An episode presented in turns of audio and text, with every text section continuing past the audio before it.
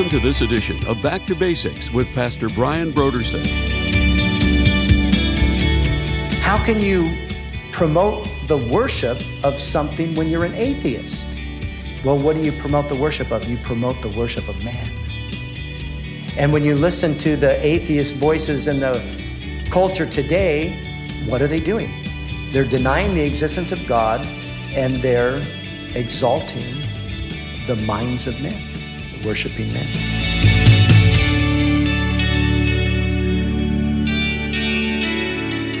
Today on Back to Basics, Pastor Brian continues his study in the book of Genesis. Join us as Pastor Brian concludes his teaching on Genesis, chapters 10 through 12, in a message titled God and the Nations.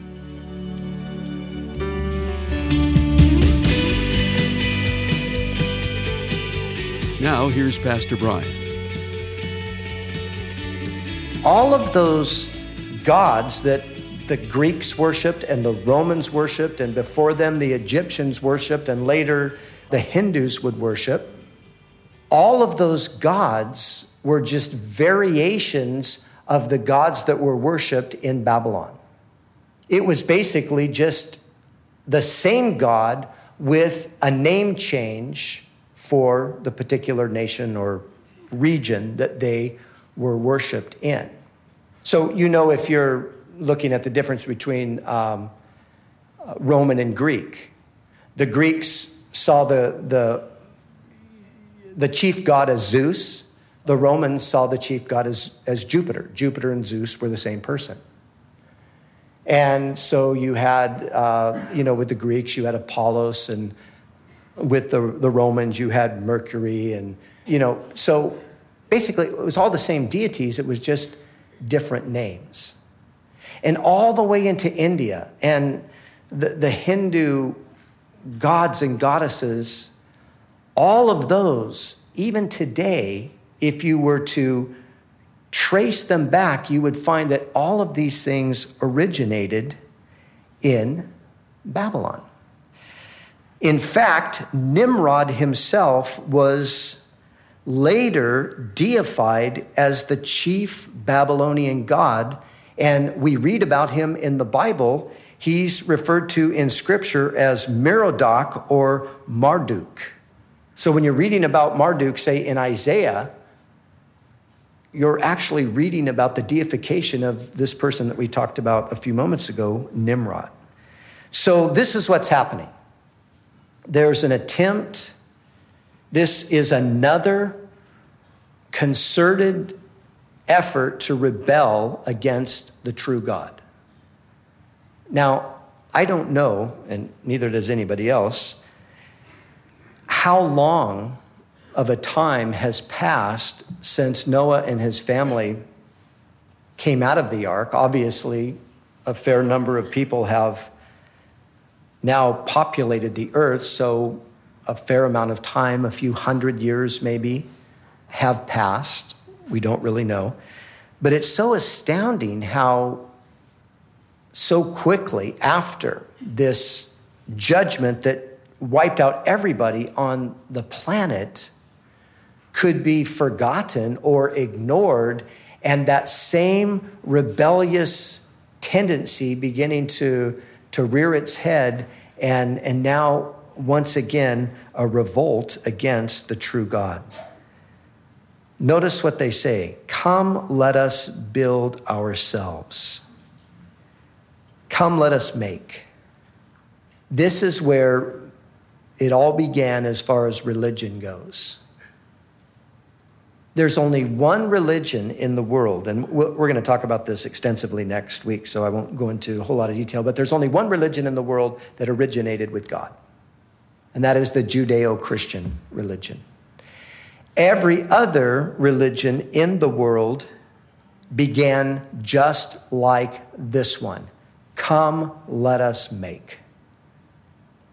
Originated in the mind of man, no doubt with the help of the demonic world, un- undoubtedly. You know, it's amazing.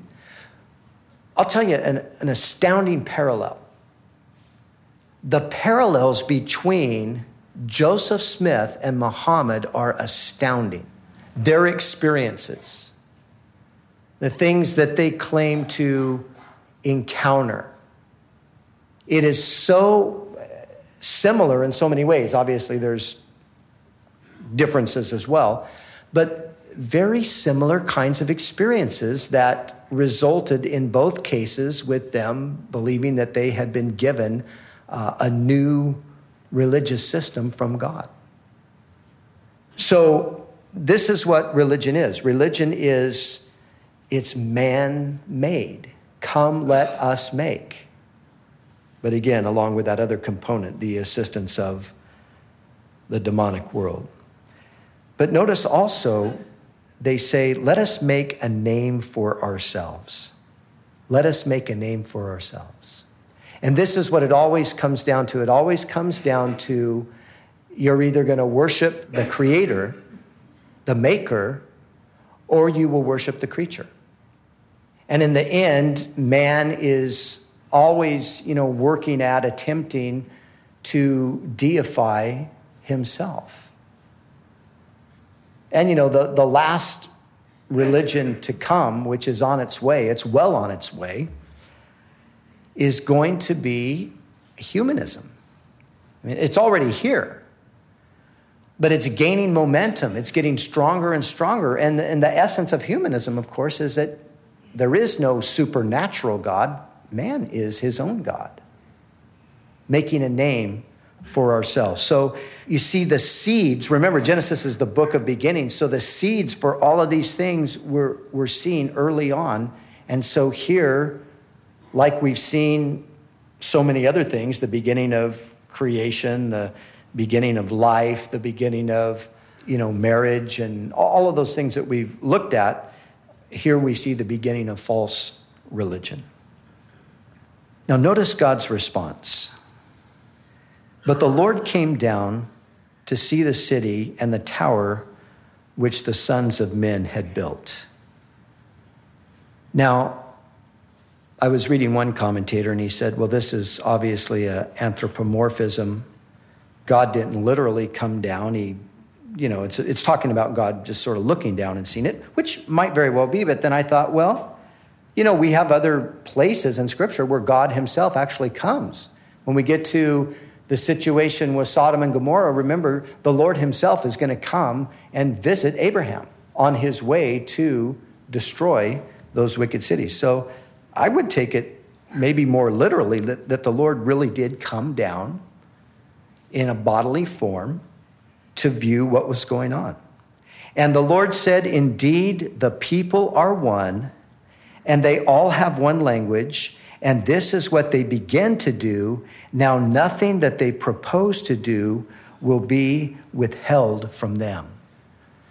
Nothing they propose to do will be withheld from them. What the Lord is referring to here is not man's unlimited potential for technology and advancing with good things. He's really talking about man's potential for unlimited evil. He says they're one, and their language is one. And this combined with rebellion to God is a recipe for disaster.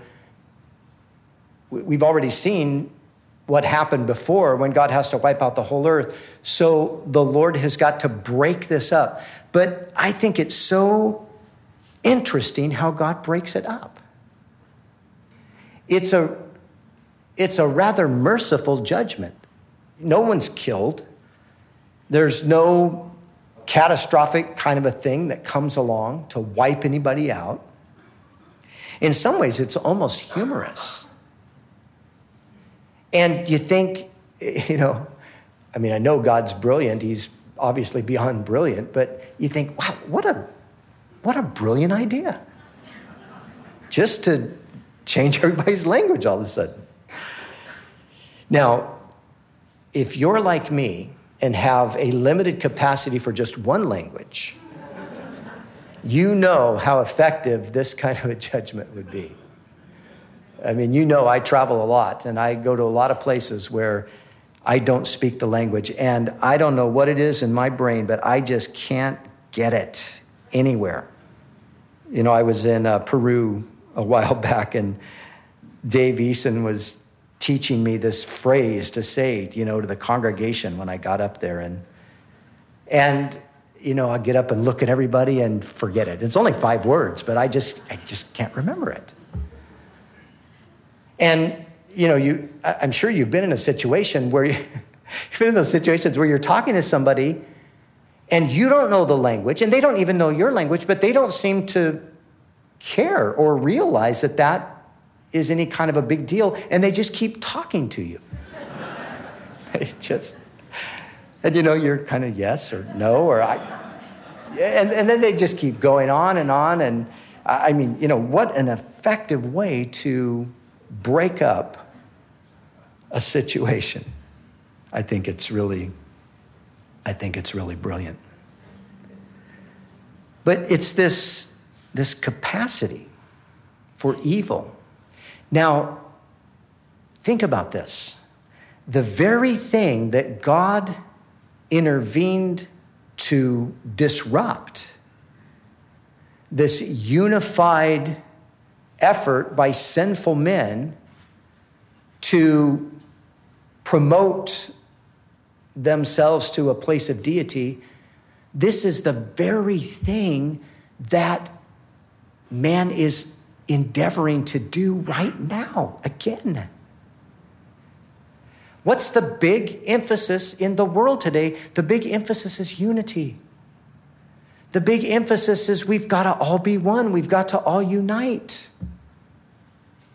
Of course, we've got the United Nations.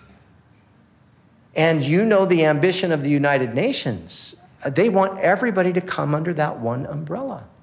But it's not just the United Nations, it's many world leaders. They see strength in, in unity, and, and there's this effort to unify. But in order to unify, you have to be able to agree, and therefore you have to eliminate disagreeable ideas. And so the pressure to just conform. Everybody, let's just believe the same thing. Let's just think the same thing, and we can all get along together.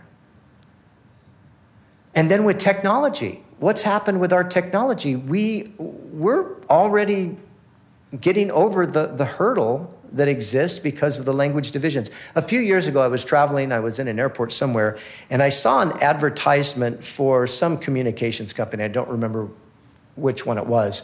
But this was their slogan, astoundingly. Their slogan was reversing the Babel effect.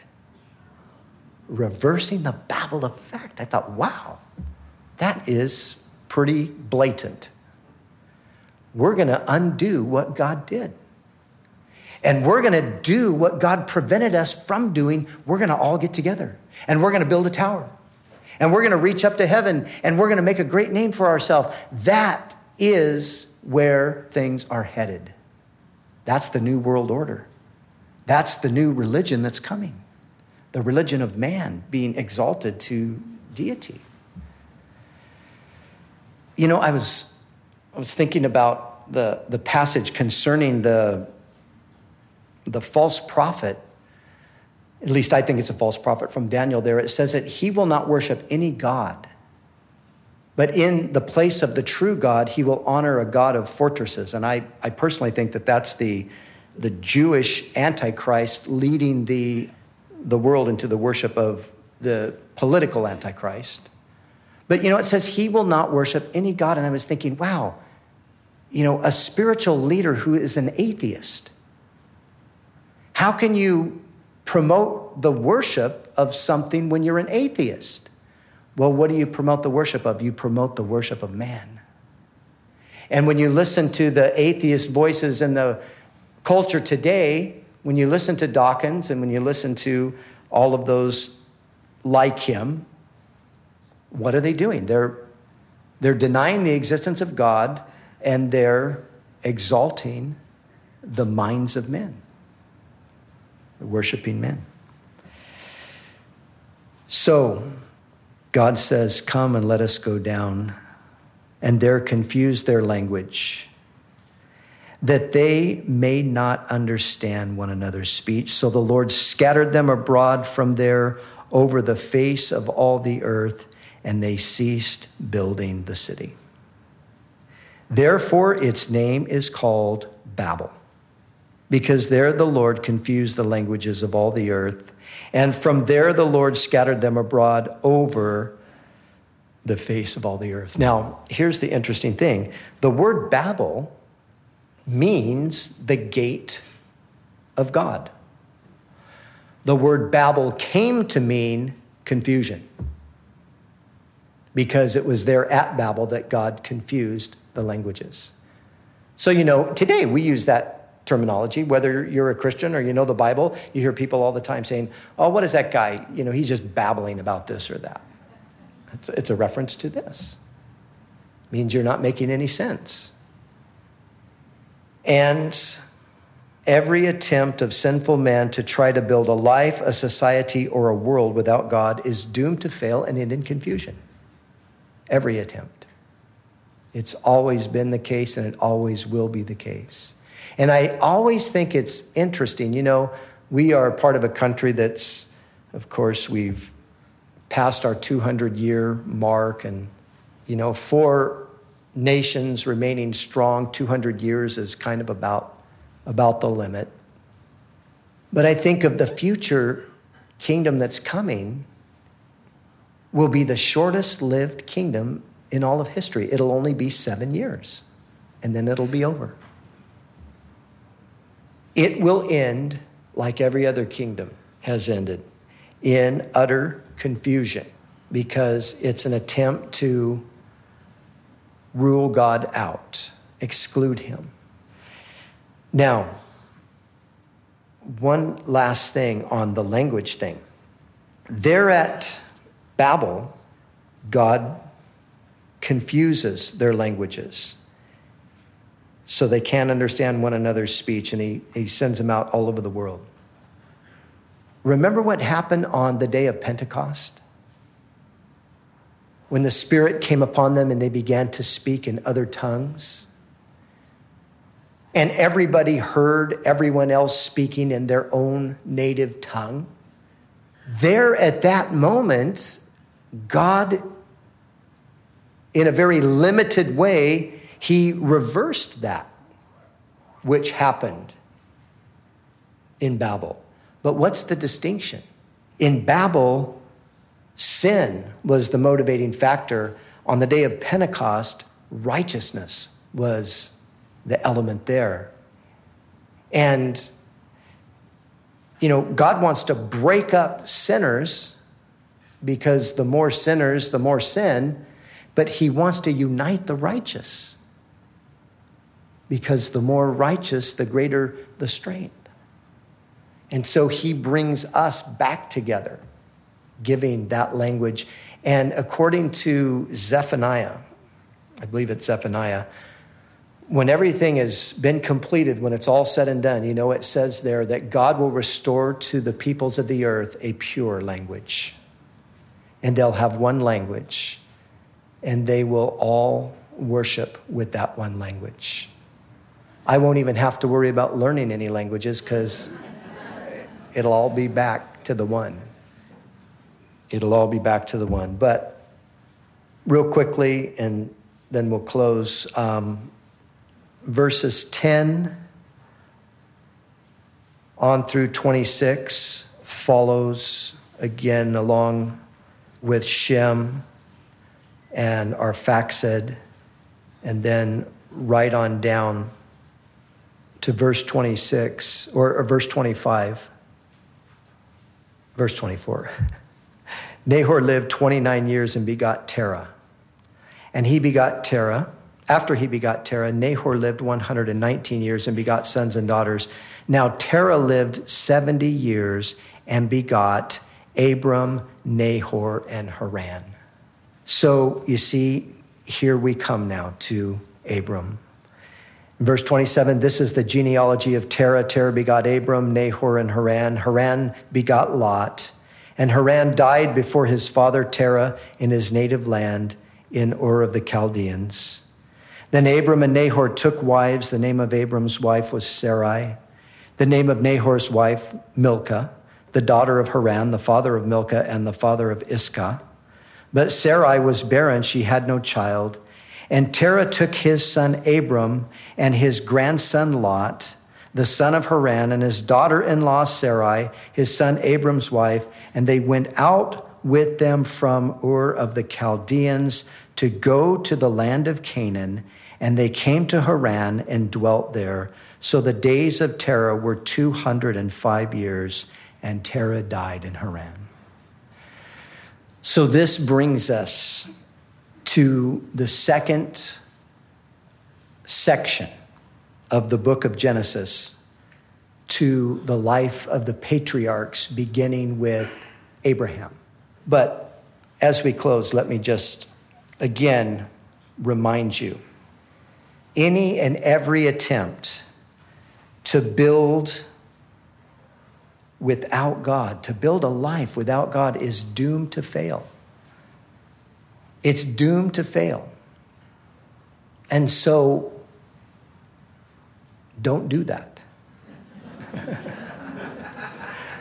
Because you don't want to fail. And God doesn't want you to fail. He wants you to succeed, He wants you to be blessed. He wants you to prosper in your spirit. He wants you to experience all of His goodness that He has for you. Because apart from that, it's just confusion. I think of so many people whose lives are so out of whack, so disorderly. And, you know, like the beginning of creation, darkness is upon the face of the deep without form and void. And that, of course, is the way it's going to be for everyone who's trying to build their life without the Lord. But the troubling thing is when you find that that is the condition of a Christian, one of God's people. But it does happen. And it happens because occasionally we foolishly think that somehow we can do a better job with our lives than God can. But know this confusion, that's where it goes. And you don't want to go there. God, you know, the two, um, the two Greek words are the cosmos and the chaos. Cosmos speaks of order. Chaos, of course, is chaos, it's disorder.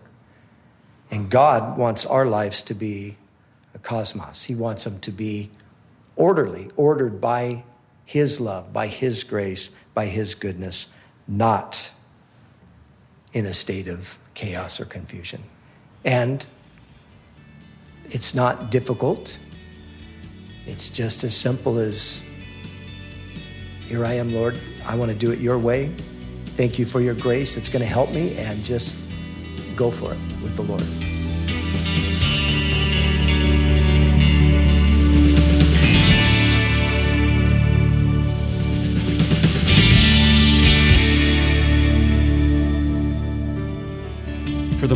October, Back to Basics Radio is offering a book titled The Air We Breathe How We All Came to Believe in Freedom, Progress, Kindness, and Equality by Glen Scrivener. Western culture is characterized by particular values, whether it's the value of equality when it comes to social injustice, race, or gender, or whether it's the value of freedom regarding local laws or presidential elections. Many of our most cherished values find their historical roots in the Jesus Revolution, also known as Christianity.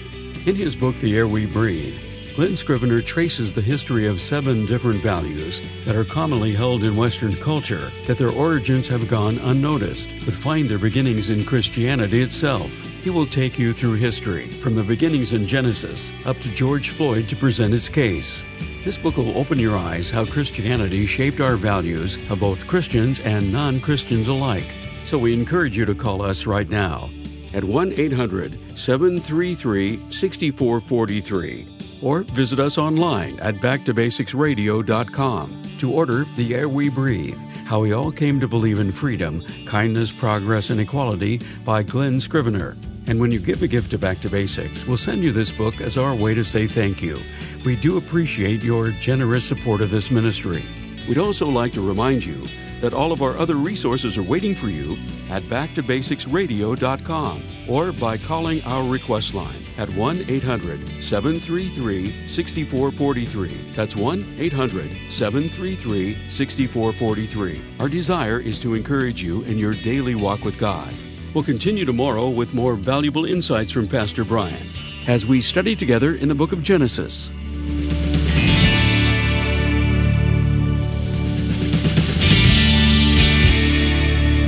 Back to Basics is the preaching and teaching ministry of Calvary Chapel, Costa Mesa, California.